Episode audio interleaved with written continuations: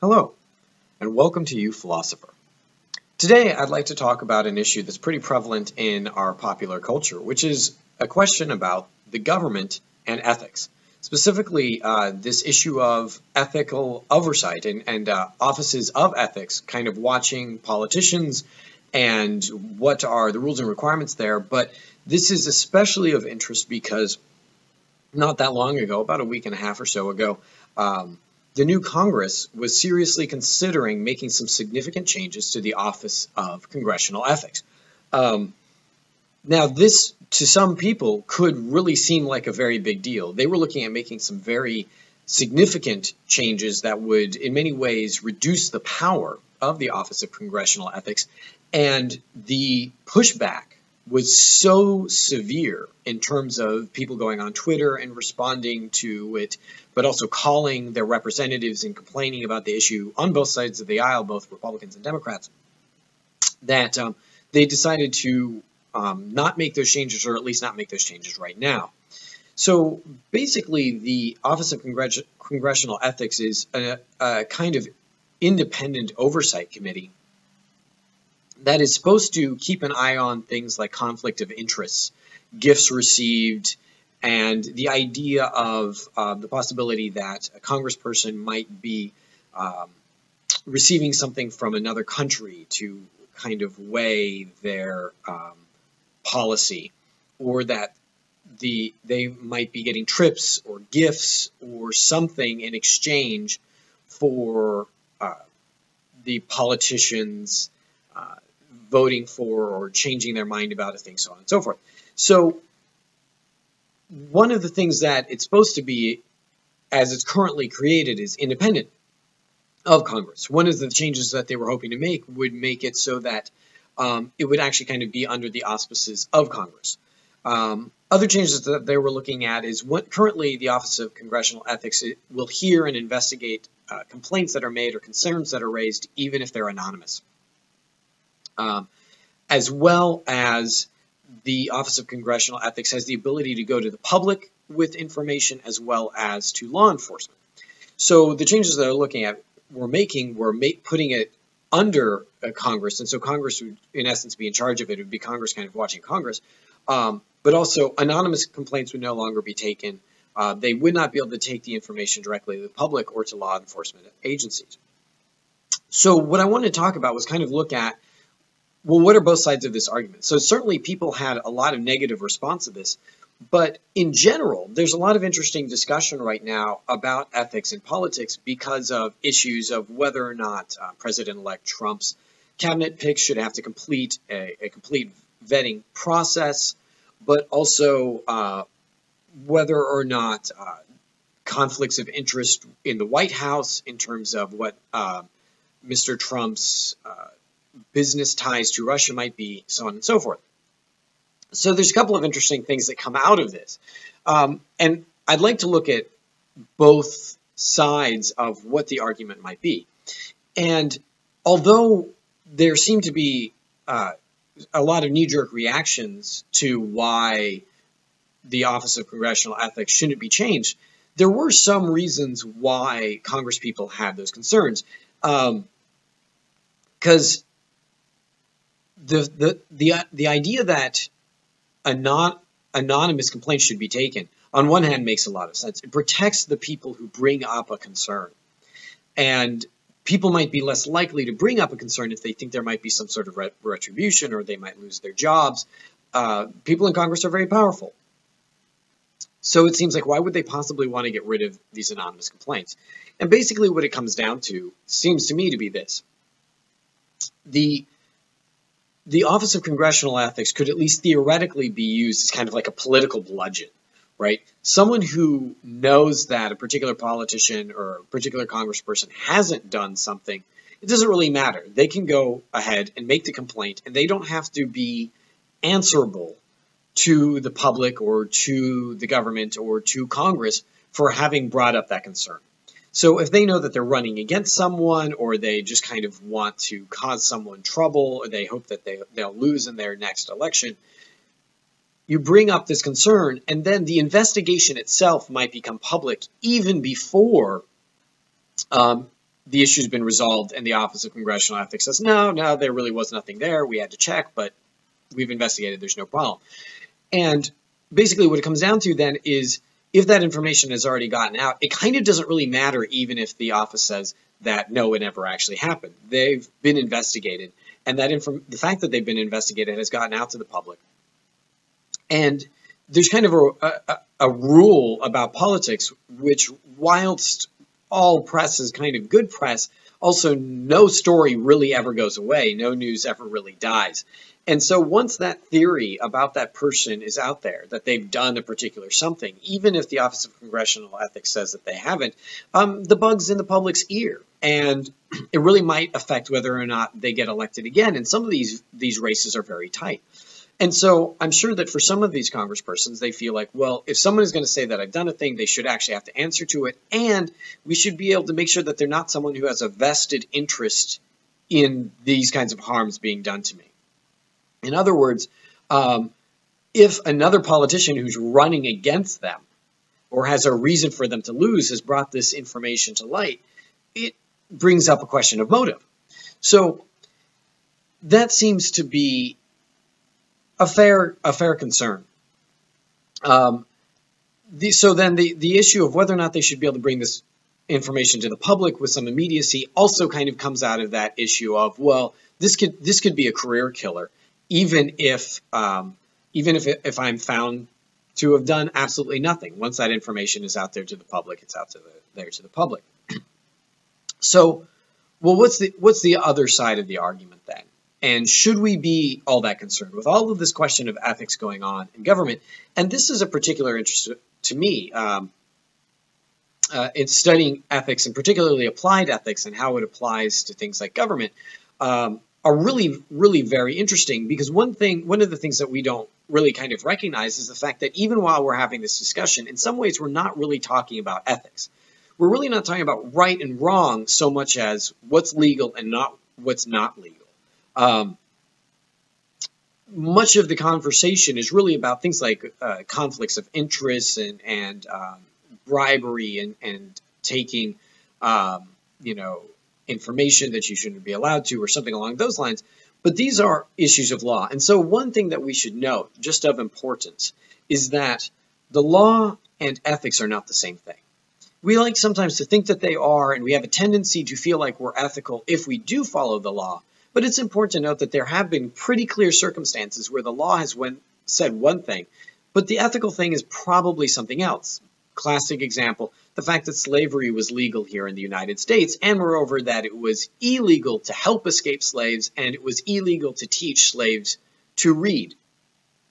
Well, all of this seems to suggest that, in fact, that the law was unethical. That's not to say that ethics cannot change. Part of the reason why those laws were implemented in the first place is because there's many people who thought it was ethical.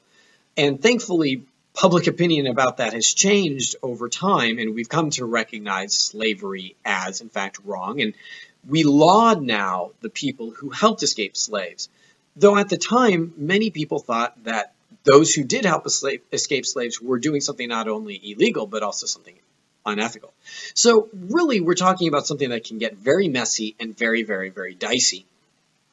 And when we're talking about something like the Office of Congressional Ethics, it's important to remember that what they're doing is engaging more in, in legalities than they are in in uh, in questions of ethics, which would be much broader in a lot of ways. But having said that, well, what are the concerns?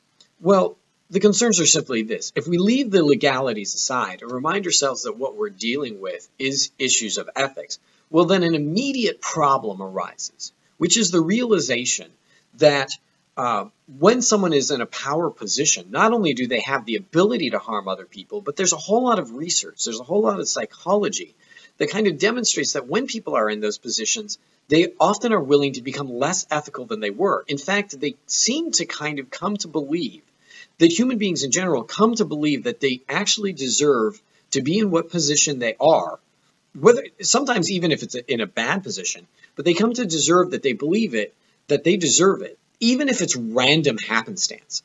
this is only made worse if they've been voted in or had to had to win in some sense to get there. But there tends to come with this idea of winning or being in office, this idea that I deserve it, and that makes me somehow better. Um, and the other side of the coin tends to be true. People who are um, who lose out in some way will often come to believe that they must have been some must have been something about them that deserved this. And so, um, for instance, um, in the the text, the psychology of prejudice, um, and Olson state the following: People who are victimized by random and unpredictable events often blame themselves for the event, and the converse often holds true. They're, they're, I'm not quoting them there, but the realization is that people often blame themselves for happenstance events, often negative events. And we also have evidence from other studies that suggests that when people are in power, they come to believe that they have deserved that power, even if they've come to it through insidious means or random means. The classic example of that is uh, the Stanford prison experiments, um, where basically what you do, and, and, these studies aren't, you're not allowed to do them anymore because they're so problematic. But um, and the, in this study, what you basically do is, is you take a group of people, say college age students, and you say, okay, well, we're going to run an experiment. You're going to be the prison guards this half of the class, and we're just doing this randomly. This half of the class, you're going to be prison guards. This half of the class, you're going to be the prisoners. And then you give them both instructions. So as the prison guards, here's what you're allowed to do. Here's what you're not allowed to do. Um, you're maybe allowed to deny them a certain amount of food. You're not allowed to beat them, so on and so forth. But the goal is to kind of act like the prison guards. You keep them under control and, uh, and moderate and um, keep an eye on them. Prisoners, you know, so your goal is to um, is to basically follow the rules and do what the prison guards tell you, so on and so forth. So you take them and you put them in a makeshift prison, and everyone knows that the prisoners have not actually done anything to deserve being in prison, and you put the prison guards in charge of them, and then you watch. And so when they did this conduct this study, it had to end after six days. Things got very bad very quickly. After into about the second day, we start seeing abuse of the prisoners uh, emotionally and mentally.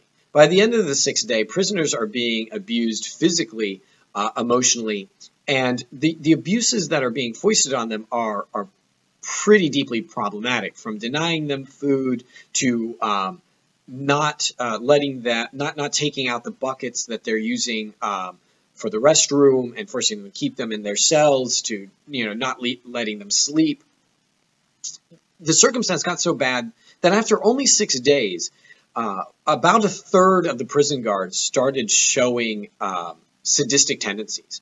And when they decided to stop the experiment, and it was known that they were stopping the experiment because of the mistreatment of the prisoners, a majority of the prison guards reported not wanting to stop the experiment, even though they knew that the prisoners were being abused and that the prisoners did not, in fact, actually deserve it. And so, the, and, and interestingly, the prisoners also seem to show a certain level of allowing themselves to experience this.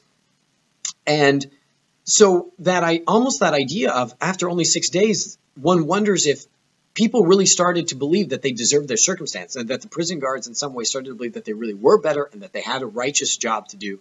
The prisoners start to believe, well, let's not get ourselves into any more trouble. And really, where it gets interesting is the way the prisoners were willing to kind of help keep other prisoners down. Well, don't cause don't cause problems for us, you know, if we just follow the rules. And their willingness to do harm to other prisoners to kind of gain favor and um, to minimize their own own suffering. So this study is very concerning when you think about things like politics and the fact that our politicians have a tremendous amount of power over us and in many ways have oversight over us and have the ability to legislate rules and requirements and punishments for the rest of us.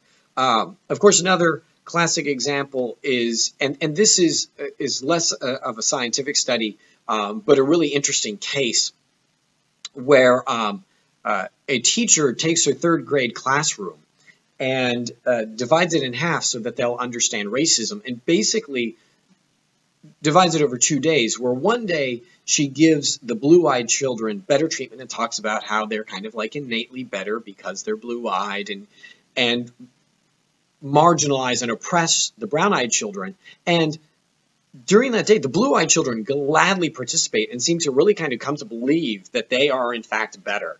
And then the next day, you do the same thing but in reverse and have the brown children um, get extra and special treatment and tell, oh, no, actually, really, I think you knew that you were the better ones. And you would think that the result of this would be that um, the brown eyed children would themselves, you know, oh, I've gone through this horrible horrible experience. I know what it's like. I would never do that to someone else now that I know what it's like. But they were just as willing to participate in the oppression of the blue eyed children, if not more so, after they themselves had gone through it. So, this all leads to this issue in psychology uh, that they call illusory superiority, and the belief that people, in fact, are superior for some reason, even when they're really not. And so, another interesting study that they did was actually through uh, the SAT and the College Board. Basically, the SAT, uh, the, the, College Board, in giving the exam, just asked a, a series of questions to get a sense of where people felt they were in terms of in relationship to other people and things like leadership um, and uh, their ability to get along well with others. So, um, in these questions, for instance, in leadership, 70% of the students put themselves above the average. Um, in uh, issues of being able to get along with others, 85% put themselves beyond uh, above the average, and 25% of students rated themselves in the top 1%. And of course, the comedy of all of this is it's not actually possible that everyone that you have 85% of people are somehow above the average because the average wouldn't be the average. But people believe that they are. Well, I believe I'm better than most people at getting along with other people. And so this seems to be this seems to be a thing. People seem to come to believe that they are in fact better sometimes than they actually are, and sometimes they come to believe that they actually deserve their ner- their negative circumstances as well. So, in other words, one can say to oneself, "Oh, well, I've become a senator, I become president, I become a congressperson because obviously I deserve it. I'm smarter, I worked harder for it, you know, I busted my butt. They didn't. And we, the populace, can be, well, you know, I didn't really try. I, you know, I'm not as smart as them. And so you end up in a little bit of the Stanford prison experiment scenario where we are deferring to them and they, in fact, are being treated like they have that power not as servants to us, but because they've earned it, they deserve it, and because they're better. And it's pretty easy in circumstances like that for someone to develop a sense of superiority. Um, this is something that we have to worry about in teaching. As a teacher, I really try to work very hard to remind myself that I actually am in no ways better than my students. Because it's easy to start walking down the hallway and feeling like, well, listen, I'm the teacher, they're the students, they need to get out of my way. Like, I have something important to do that sense of, well, they need to defer to me, they need to show me respect, but I don't necessarily have to reciprocate in the same way. That's deeply problematic if you think about it. My students are not in any way actually lesser than me. We're in different positions in life. They don't know as much about some things as I do. That doesn't mean that I actually deserve more respect than they do. I mean, I like to think that I deserve respect, but so do they the danger starts becoming when one starts to believe that one actually is better and it and deserves that superior position because they are better. Well, this seems like something that could easily happen to politicians. And so this is one of the reasons for something like a, a governmental oversight um, uh, that's independent and that we know that we can kind of uh, recognize as being separate from those who themselves are in a dangerous position not just a position of power, but a, position where it's kind of easy to be be co-opted by one's own psychology. Um, and so, if we look at it like like this, we might kind of think about it in terms of if I'm a politician. One thing is to feel like, oh, other people are imposing this oversight on me. I don't need it. I'm an ethical person. But maybe the best answer to all of this is these people in power actually themselves embracing it in order to maintain the democracy. It does suck to have other people tell you what you're supposed to be doing and how they're supposed to be watching you. However, if we, the people, encourage them and they encourage themselves to embrace oversight themselves, that actually might solve a lot of the problem. In other words, part of the reason why some of these studies have come up is because people are trying to figure out like why politicians do things or why things happened in like Nazi Germany, like that's the Stanford prison experiment, right, or the Milgram experiments. Like why are people willing to do certain things? Well, some of these studies come out because people wonder why politicians are willing to break rules that they themselves help make. And what one comes to realize is like, wow, this is weird. Like you have this politician who only seems to feel bad once she or he has been caught. And like, oh, I'm so sorry that I embezzled, or oh, I'm so sorry that I cheated on my spouse, or oh, I'm so sorry I did X, Y, or Z. And the realization becomes, well, either one of two things. A, they're not actually sorry and they're just making that up. Or they actually now are sorry now that they've been caught. And then there is some research that seems to suggest that. That we do actually feel bad about things, but we're more likely to feel bad about them when we've been caught. But we actually do feel chagrined. It's kind of that, oh, you know, I'm downloading illegal media or something like, oh, I'm downloading illegal movies, blah, blah, blah, you know, music illegally, whatever. Um, but then I, I, get caught and I get that letter from my cable provider saying, no, you, you actually have to pay for movies. You can't, you can't just download them. And then we're like, oh, I feel kind of bad and embarrassed. And that seems to be kind of part of being a human being for many people. That once what we've done is out there, and it's like once our mothers are reading our text messages, and then we're like, oh, wow, this is actually really embarrassing. I, I actually feel pretty bad. And we see the impact of what we've done on other people. In other words, what we're talking about is transparency. That transparency seems to help, and that the more we're being watched in some sense, the more likely we are to follow the rules. And that, that can be kind of scary too. But that isn't that the response that our own politicians have given us when we've complained about the fact that we don't have as much privacy right? So like the Patriot Act passes, or they're they're reading what's happening on our cell phones, right? Like all of our phone conversations are are being being watched in order to help protect us from terrorists. And we go, well, wait a minute, don't we have a right to privacy? And they say, well, listen, why are you worried about it? If you're not doing un- anything unethical, why would you worry if the government's listening in on your phone?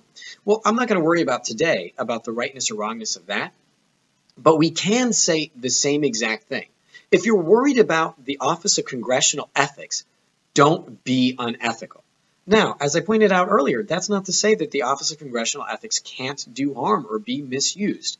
But part of the key to the circumstance is if we if we're going to tell our public that, well, if they don't want to get in trouble, just don't do anything wrong, then that seems like it's only fair to say the same to our politicians.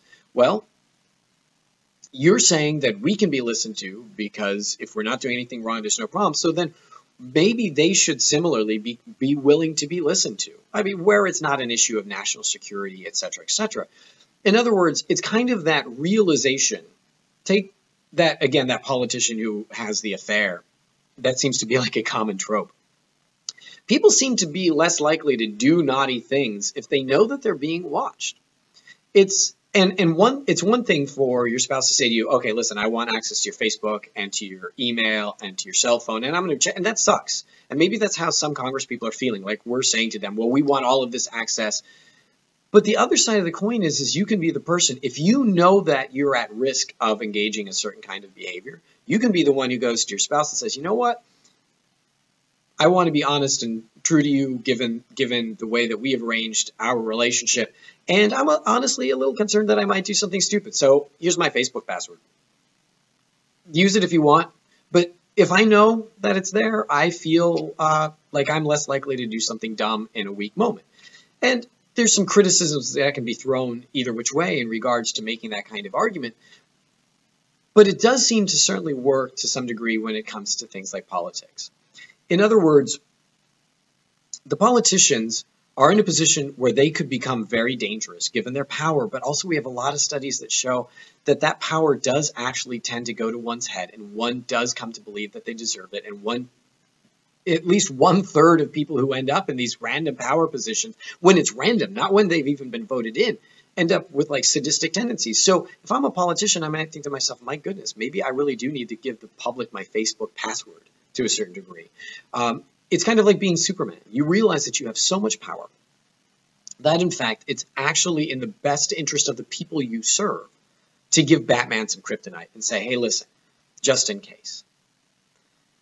And interestingly, there's one other thing that thinking like that might actually do to benefit society as a whole. Um, in Psychology Today, uh, they state the, the following In a review of five recent studies on entitlement, Paul Piff points out an interesting finding that both narcissism and entitlement can be decreased, decreased when admired leaders model a more respectful stance towards others. In other words, our own feeling that we're somehow special and better than other people and like being stuck in our own heads is reduced when the people that we admire and our leaders are being respectful and thoughtful. So if I want my own students to be less egomaniacal and less likely to be the kinds of people who deserve who believe that they deserve special positions and it's okay to you know start torturing their prisoners. Well then i need to model that same behavior and not act like i'm better than them. So our politicians are in an unusual position whereby acting respectful and thoughtful, and even though they have that power, not misusing that power, and being willing to, to be watched by us, and being willing to engage in transparency with us, are also, also modeling for us. They're being teachers for us and helping reduce the chances that we'll engage in those specific kinds of behaviors that pretty much everyone in society recognizes as problematic. This is a special position and one that they could take with great seriousness. So, with that, I hope you have a wonderful week.